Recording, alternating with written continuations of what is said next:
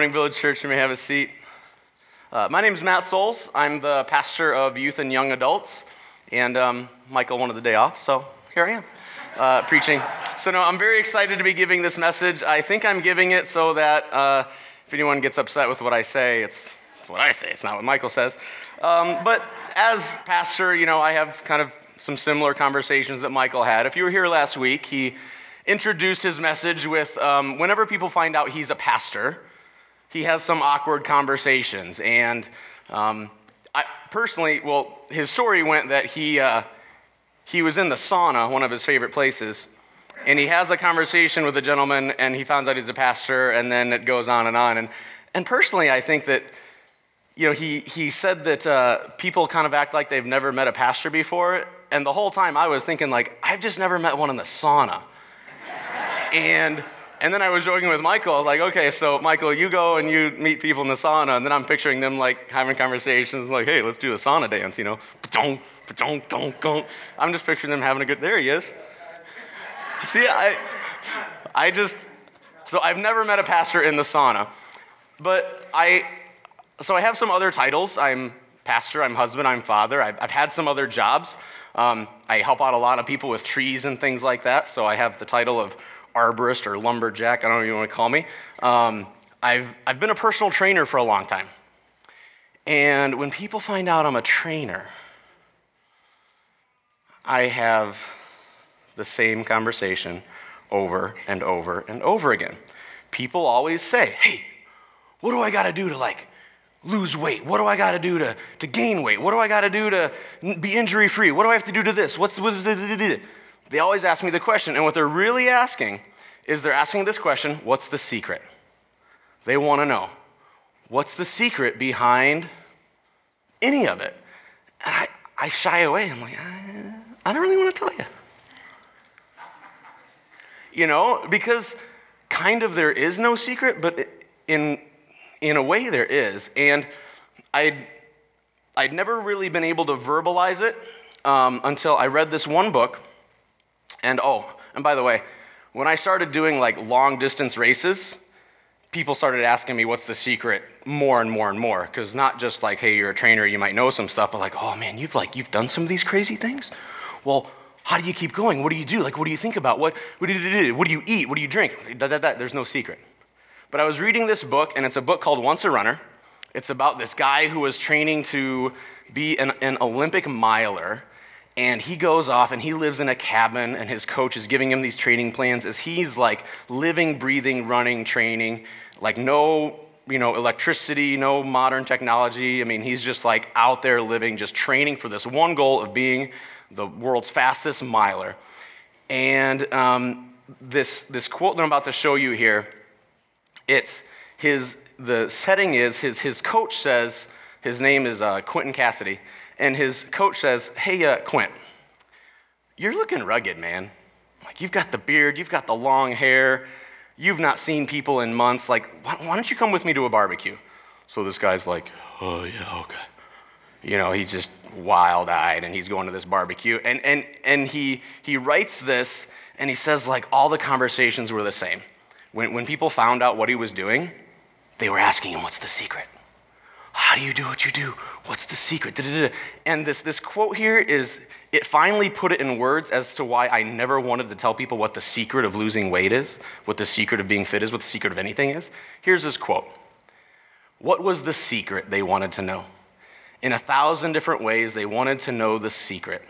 And not one of them was prepared, truly prepared, to believe that it had not so much to do with chemicals and zippy mental tricks as with that most unprofound and sometimes heart-rending process of removing molecule by molecule the very tough rubber that comprised, comprised the bottom of his training shoes.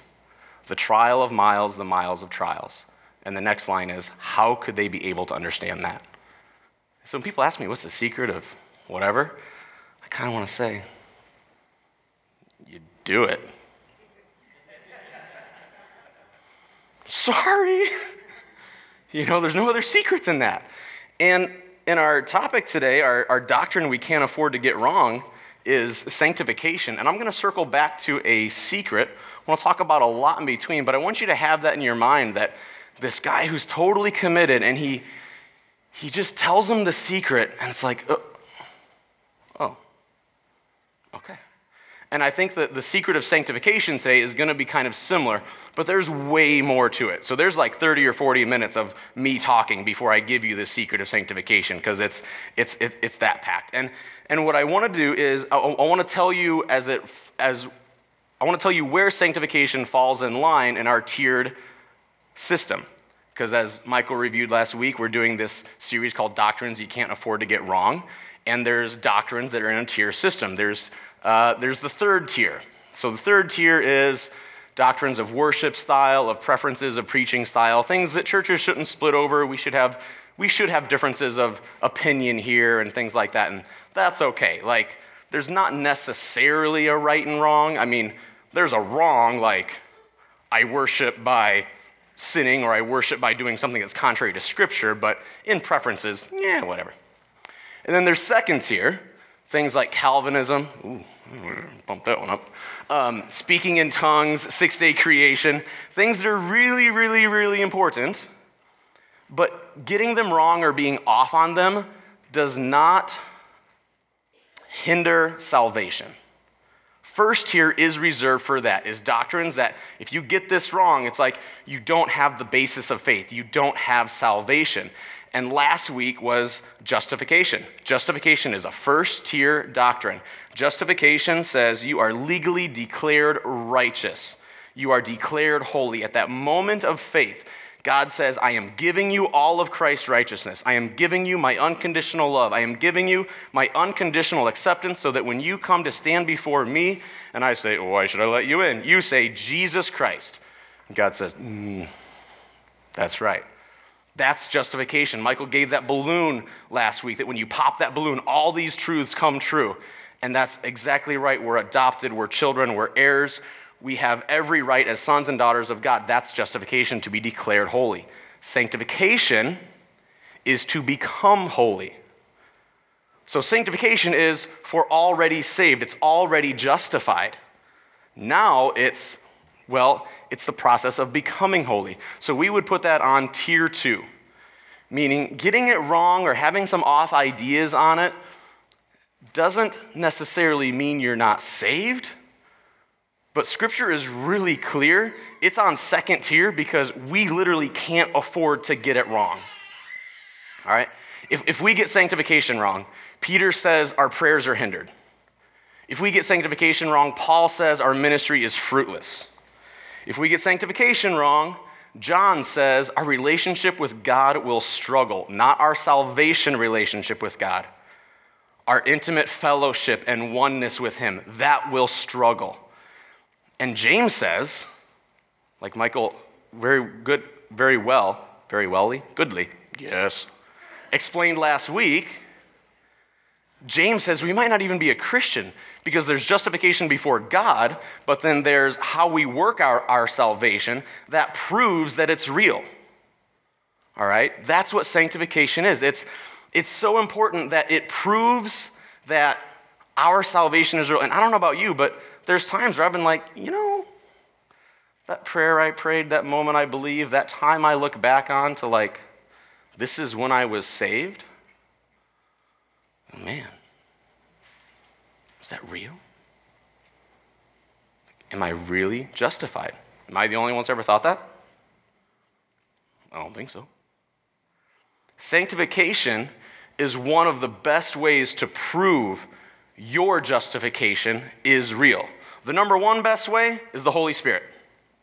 At the moment we are saved, God gives us the Holy Spirit.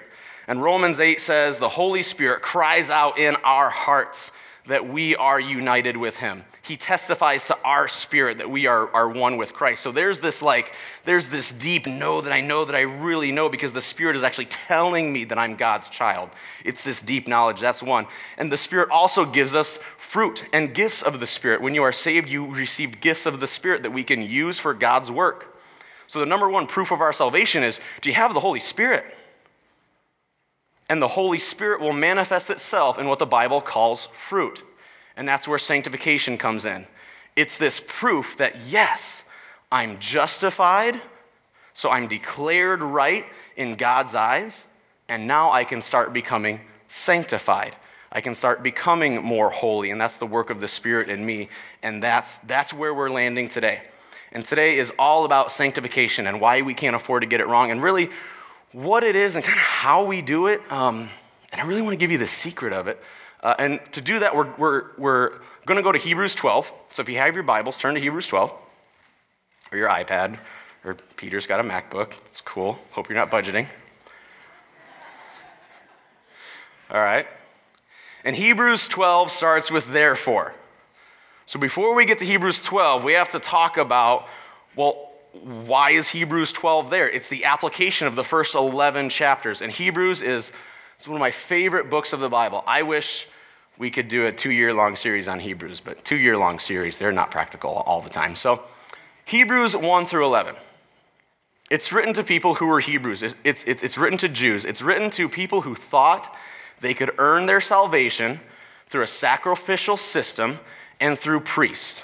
They thought the old way, the law, adhering to the law, doing the sacrifices, letting the high priest enter the Holy of Holies, and doing that every year, sacrifice, like that's gonna make me okay with God when I stand before Him.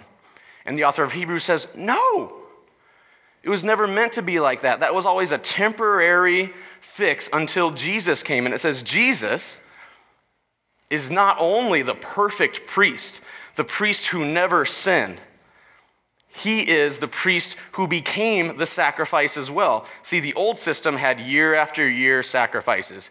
If you sinned unintentionally, you had to go sacrifice. And, every, and then every year, the high priest, once a year, would go into this compartment of the tabernacle, the, the Jewish like main worship area, and there was this place called the Holy, the Holy of Holies, and the high priest could only go in there once a year and make a sacrifice.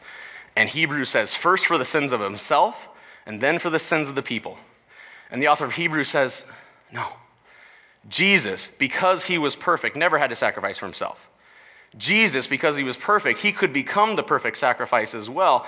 And then Hebrews talks about Jesus' blood, which, unlike the blood of bulls and goats, can take away sin permanently because the blood of bulls and goats in this old sacrificial system could only kind of cleanse the flesh, Hebrews says. But Jesus' blood cleanses the heart so that we can obey from the heart. We can truly obey, not just have what I'm going to call today behavior change. So let's look at Hebrews 12. And our first point here is make it hurt. Hebrew 12, Hebrews 12 says, Therefore, which we know why that's there. Since we are surrounded by so great a cloud of witnesses, let us lay aside every weight and sin which clings so closely and let us run with endurance the race that is set before us, looking to Jesus, the founder and perfecter of our faith, who for the joy that was set before him endured the cross, despising the shame, and, seat, and is seated at the right hand of the throne of God. For consider him who endured from sinners hostility against himself, so that you may not grow weary or faint hearted in your struggle against sin. You have not yet resisted to the point of shedding your blood. And so let's, let's start there. With, go back, please. Thank you. Let's start there in that great, so great a cloud of witnesses. Hebrews talks about this Jesus is the way to salvation. If, if I were to put words into Hebrews, into the author of Hebrews' mouth, which I can't say who it is because we don't know, but I think it's Paul. Um, and I think Hebrews was a sermon that was written down, but that's personal opinion. That's not the stance of Village Church. Just Hebrews reads like a powerful sermon, and we get to Hebrews 12, and it's like, yeah, here you go. This is what you do. So I love it. So after explaining Jesus is this perfect priest and this perfect sacrifice, the author brings the readers back to, the, to what we call the, the, the hall of faith. And it, and it lists men and women who, though sinful, and you might read that hall of faith and go, my goodness, they made it in there? And that was their former job or what they did? Okay. But it, it magnifies their faith as look at these men and women. They had faith in God. They suffered so much. They did so much. They did so many amazing things. They had such faith. And it was before they even had what was promised, before Jesus came. And they, they, they, they give this list, and, and it, it just builds and builds and builds. And then at the end of Hebrews 11, it says, Men of whom the world was not worthy. And I want to pause on that statement just for a second to, to, to just repeat it. Men of whom the world was not worthy. And as a believer in Christ, that should rile us up a little bit. That should make me kind of, you know, stand proud. Like, you know, I want to be like that. You know, I don't know about you. Every time I hear the song, you know, proud to be an American, and I, I, I think of my grandpa, a World War II vet, getting teary eyed every single time. I'm like, well, yes, I am.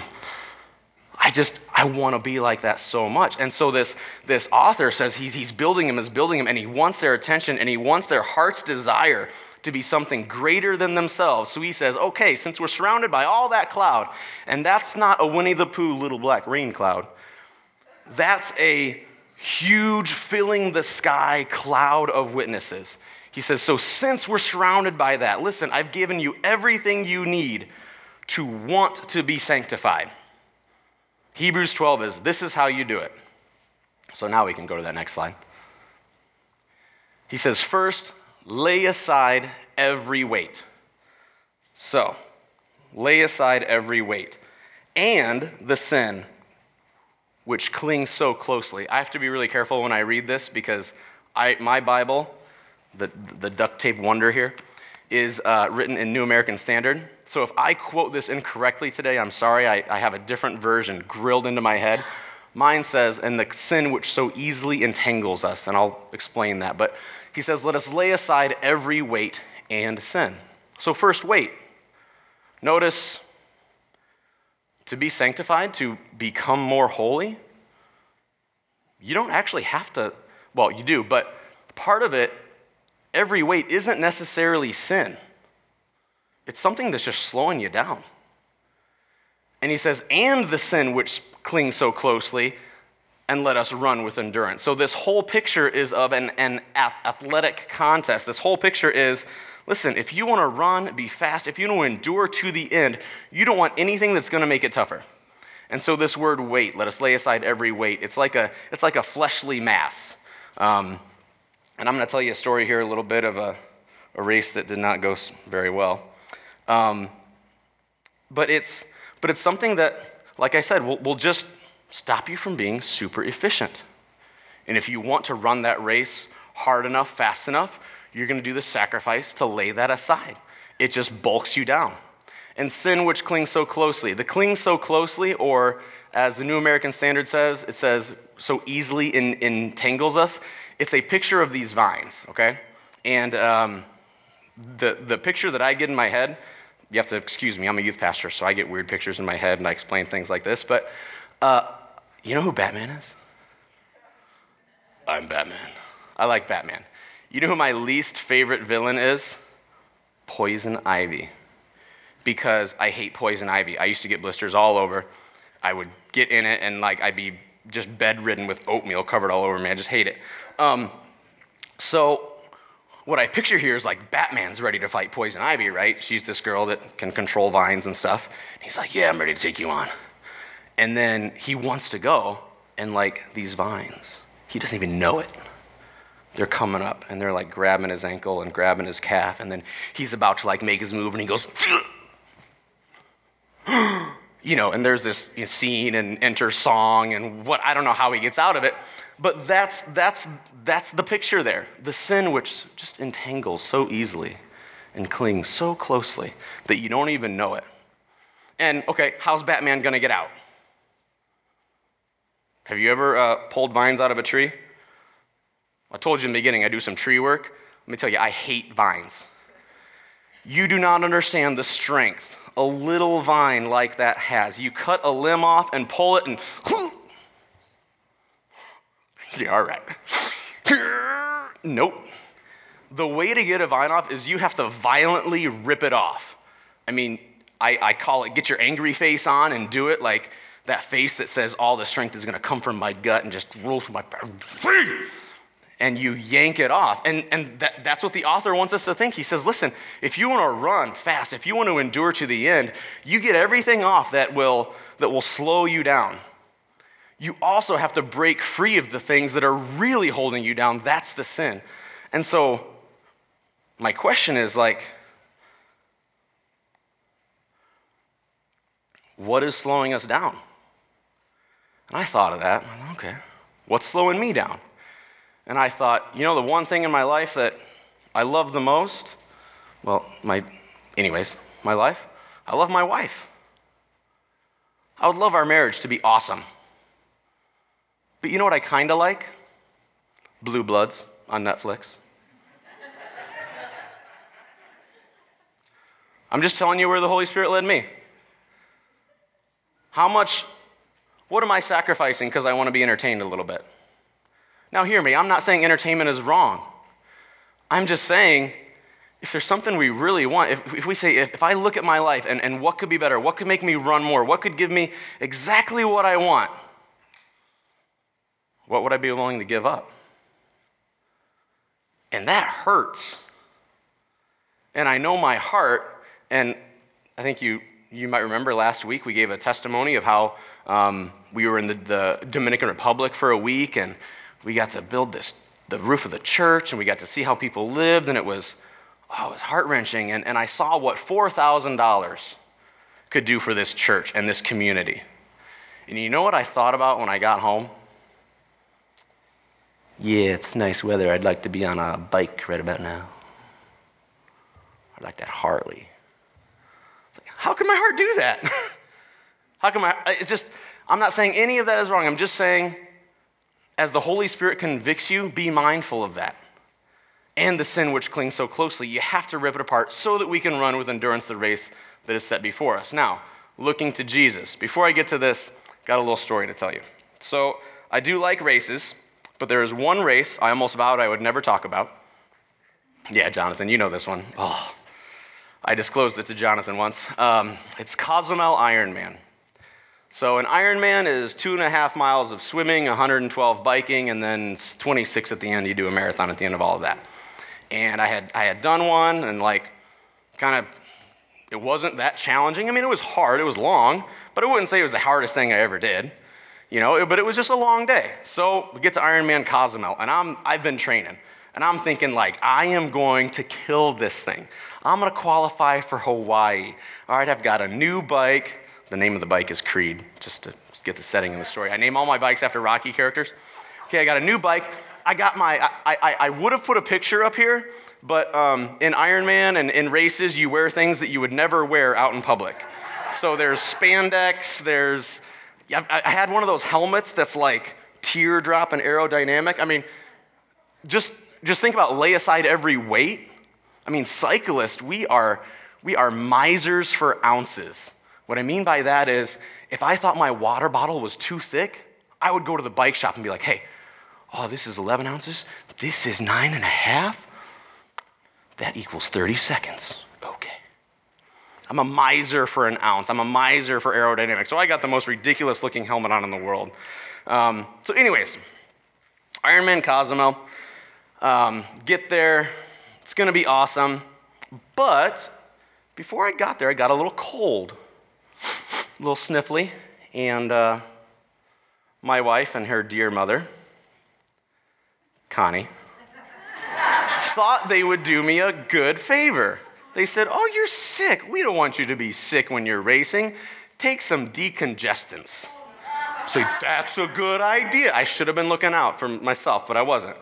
So they said, Take some decongestants. Oh, yes, yes, I will do so. I'm a, I'm a good husband and son in law. Um, so I take these decongestants, and I'm like feeling okay. You know, I'm a little tight, whatever.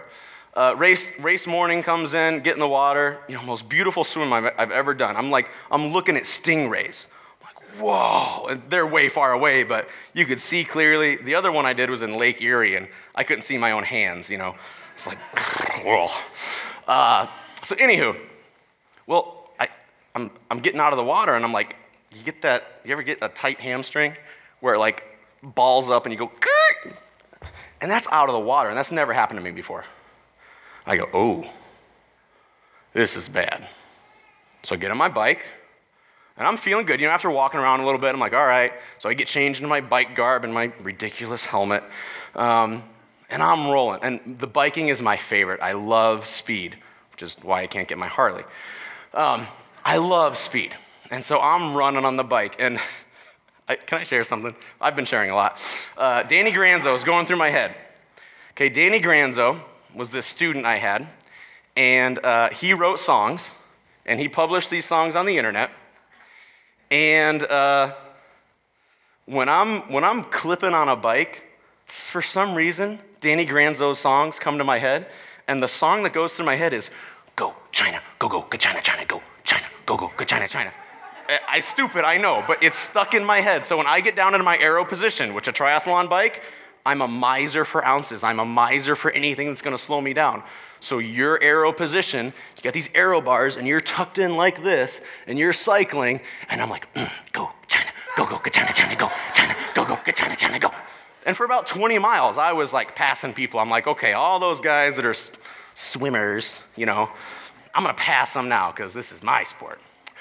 Well, wouldn't you know it? Start cramping up. So I'm putting water bottles everywhere I can, and I'm, I'm trying to hydrate. I'm trying to hydrate. And if you know long distance racing, you can never hydrate during. You're already done. And I know this in my head. I'm like, but no, I gotta fix it. So I'm trying, I'm trying, and it's getting so bad, and I'm so out of it that I would be biking, and then I would try to reach around for my water bottle, and my arm would have that cramp, and I'd be like, no! Oh, okay, I'll go around this side. And then my bicep would cramp. So I was like stuck right here, cycling, and then I'd stop. I just couldn't, it was horrible. About mile 80, I was actually praying for a flat tire because I can't quit. Health would have said, dude, be done, you're an idiot. But can't quit. Was praying for a flat tire, praying for a flat tire. And someone, we crashed a little bit, and uh, boom, flat tire. It actually broke my rim. I have these deep rims. It ripped the rims. Like, oh, shoot, I have a spare. so, put the spare on, fix the bike. Got into transition two, which is from bike to run. Someone took my bike, I get off, I sit down to change shoes, and I've never had this happen. My stomach muscles did the seizing. And I'm going, I said, stand up. I said, I'm good. And these medical guys are coming over, um, and it's in Mexico, say, hey, sir, can you complete? say, say I'm all right. Let me, I've had worse. Lie. Um, and I just, oh, I said, okay. So I have it on, I get my hat on, I'm starting to run the marathon, and I mean, I'm run walking at this point, and I mean, I just know I'm, I'm gonna finish ish, but it's a brutal day. And I wanna tell you why I didn't quit. Two reasons. Number one reason, she's sitting right there, her name's Lauren Souls. At this point, we have three kids, or two? How, how many? I don't even know. Whatever. the best advice someone ever gave me before long distance racing was know your why. And my why was this Lauren delivered Madison in like 18 hours. This race is going to take me 10. And she didn't have a choice to quit. She couldn't tell Madison, like, mm-mm-mm. You know, no matter the pain, no matter what it cost her, she did not have a choice to quit. So I put in my mind, I do not have a choice to quit. So when I finished, I'd have to look her in the eye, and you kept going, I kept going. And then there's that line right there looking to Jesus, the founder and perfecter of our faith.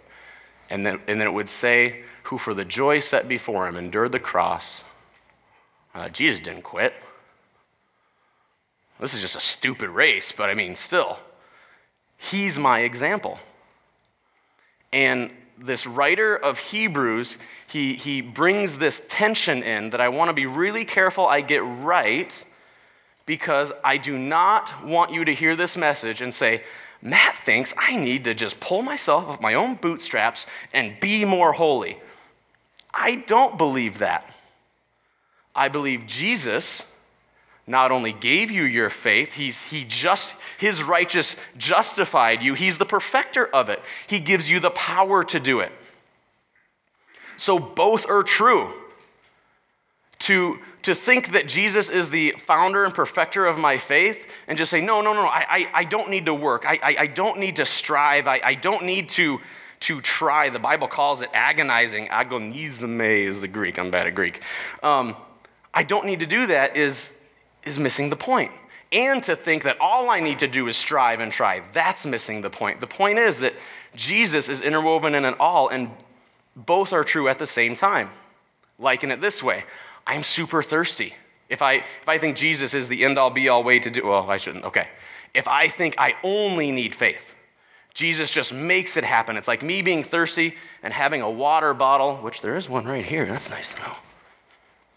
Right there. Saying, God, give me some water. Just fill me with water. I think God's like, yeah, I did. It's right there. No, but you said that there's, there's, no, there's no effort I need to do, that you did it all. Like, yeah, I made the water. And it's right there. You're like, but no, God, put it in, put it in. It's right there. So there's this tension that it takes effort. Don't send it on the Bible. But the effort is powered by Jesus. And I want to give you this, this uh, little way of thinking about it. The power for my sanctification is not in me, it is in Jesus. Amen? Because we've proven we failed over and over and over and over and over again, so we needed Jesus' righteousness. However, the reality of my sanctification is obedience, it's on me. And I want to be really careful with using the term obedience versus behavior modification. If I say it's all on me, it's just behavior modification, I can just change. Okay, there's certain things we can like just change sometimes. But when it's powered by Jesus, he calls it obedience, not just behavior change. And so there's this, this way that the author's doing this here, and it's like it doesn't, me saying this, I want to be clear, it's it's not going against justification, okay? I am never more righteous before God's eyes than I am through Jesus. That's it. But let's look at what it says next in, in Hebrews, and don't worry, I'm going to fly through these next points. Next in, in, in, in Hebrews, it kind of has this underlying tone that, yeah, God is completely, you are justified. He's completely satisfied with your righteousness, but He's not okay if you stay the same if he was if God was okay with you as you are, we wouldn't read this. And you have forgotten the exhortation that addresses you as sons, my son, do not regard lightly the discipline of the Lord, nor be weary when reproved by him. For the Lord disciplines those he loves and chastises every son whom he receives. And we read that, and in our American understanding of discipline, or for what we learned at our parents, that discipline equals punishment, not true. God the Father wants discipline, not punishment. Punishment addresses the action. You do wrong, whack. Don't do wrong again. You know, you make me unhappy, bam, don't do it. I don't like that. I don't like the action. Discipline, as God does it, addresses the heart. And so, I mean, I'll just be honest, I was a teacher. Like, I saw the way we, we have this degradation of the view of our view of authority. Do you agree with that? Yeah, the way we look at cops too, man. The way kids would respond to me as a teacher, I would say something. No. Why? Well, let's start with one because I said so.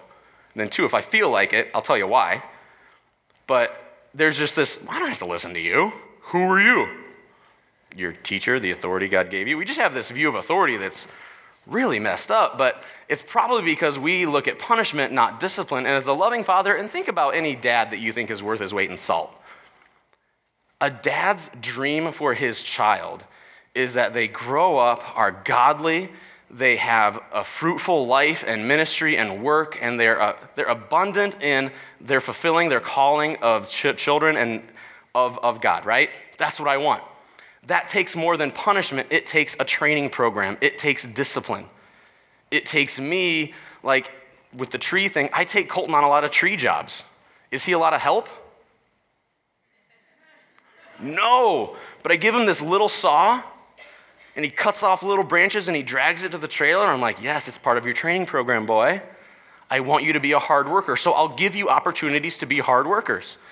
I want you to be okay with not having something. So when you ask me, I'll say no. That's what this passage here is talking about the discipline of the Father. It's not talking about punishment.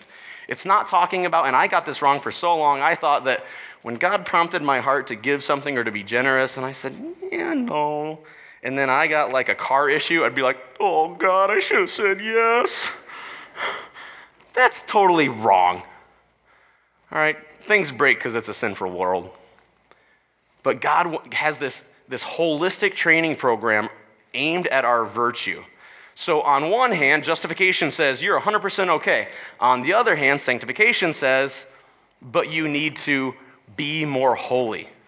And how do you do it? Well, you lay aside, you set aside. It's all done through the power of Jesus, and God has this training program for you. And then I want to end in this. It's like I I don't do it all the time. Do you do it all the time? Look at what Hebrews 12 says next. At the end of discipline, it says, Discipline, though it seems painful rather than pleasant, later it yields the peaceful fruit of righteousness. And if I look at my life and I look at your life and I say, it would be so much better if I wasn't stupid and sinful. It'd be so much better if I wasn't angry and impatient and greedy, and it, if I, oh, if I was like Jesus. If God, your will was done on earth as it is in heaven, how much better would my life be? Fucking it. And I, I know why I don't take that step sometime. And it might be why you do too. This is our last point here. I call it make it real. I know I'm skipping a lot in Hebrews. It's so hard for me to skip, but it says, See to it that you do not refuse him who is speaking. For if they did not escape when they refused him who warned on earth, much less will, will we escape if we reject him who warns from heaven. Okay? So, you ever get away with something? You do an action, no one saw it, you got away with it, your kids probably do it. Well, I do it.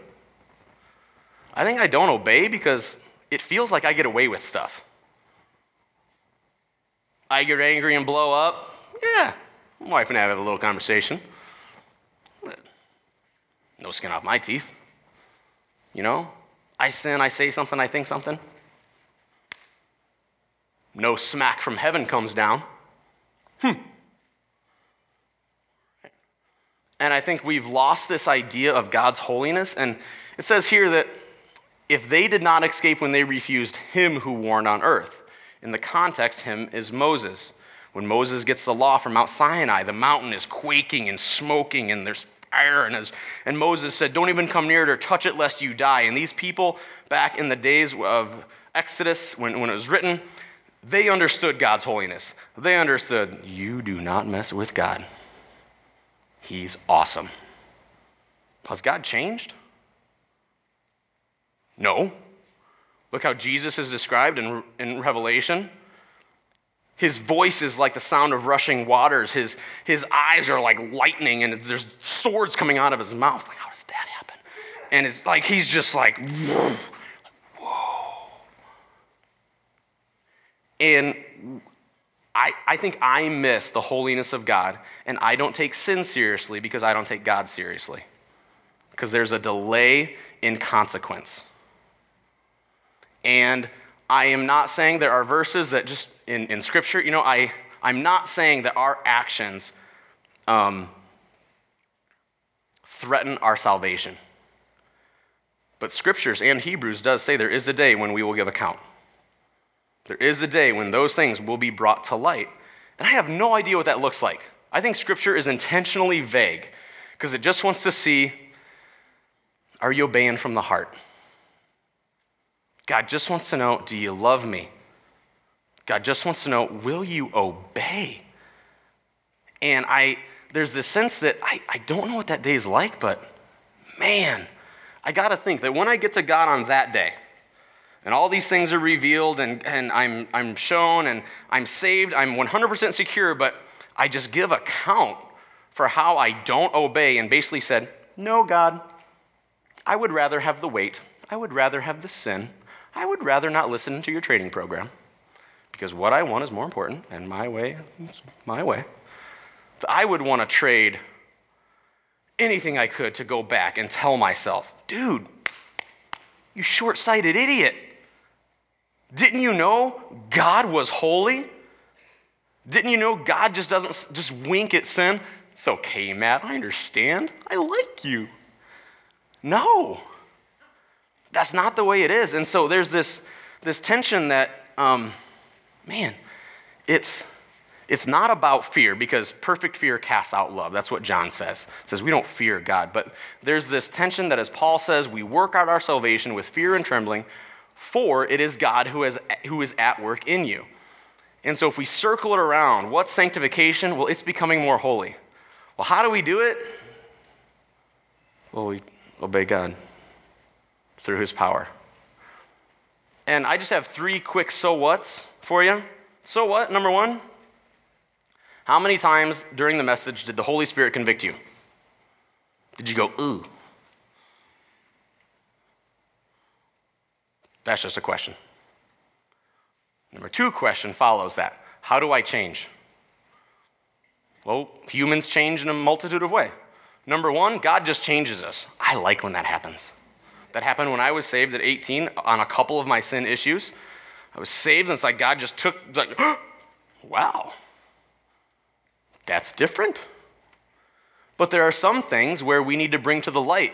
I, I didn't know that the Bible said, do not do this or do this. And so when I read it, I go, ooh, I got to not do that anymore. And so, number one way we change is God does it. Number two is we take in information and truth and we obey it. Number three is sometimes we need to bring stuff into the light. We need a brother or sister. We need counseling. We need, it's, it's that sin that you have to like yank. It's that sin that just won't let go unless you do some massive work on it. So you have to bring it to the light. You have to tell it to somebody. You have to get that counseling for it. And then number four is you just live life. Because God is in the business of crafting situations in our life to make us more like Him. You jump in and you volunteer. You want to love more? Volunteer so you have to love. You want to be more patient? Babysit my kids.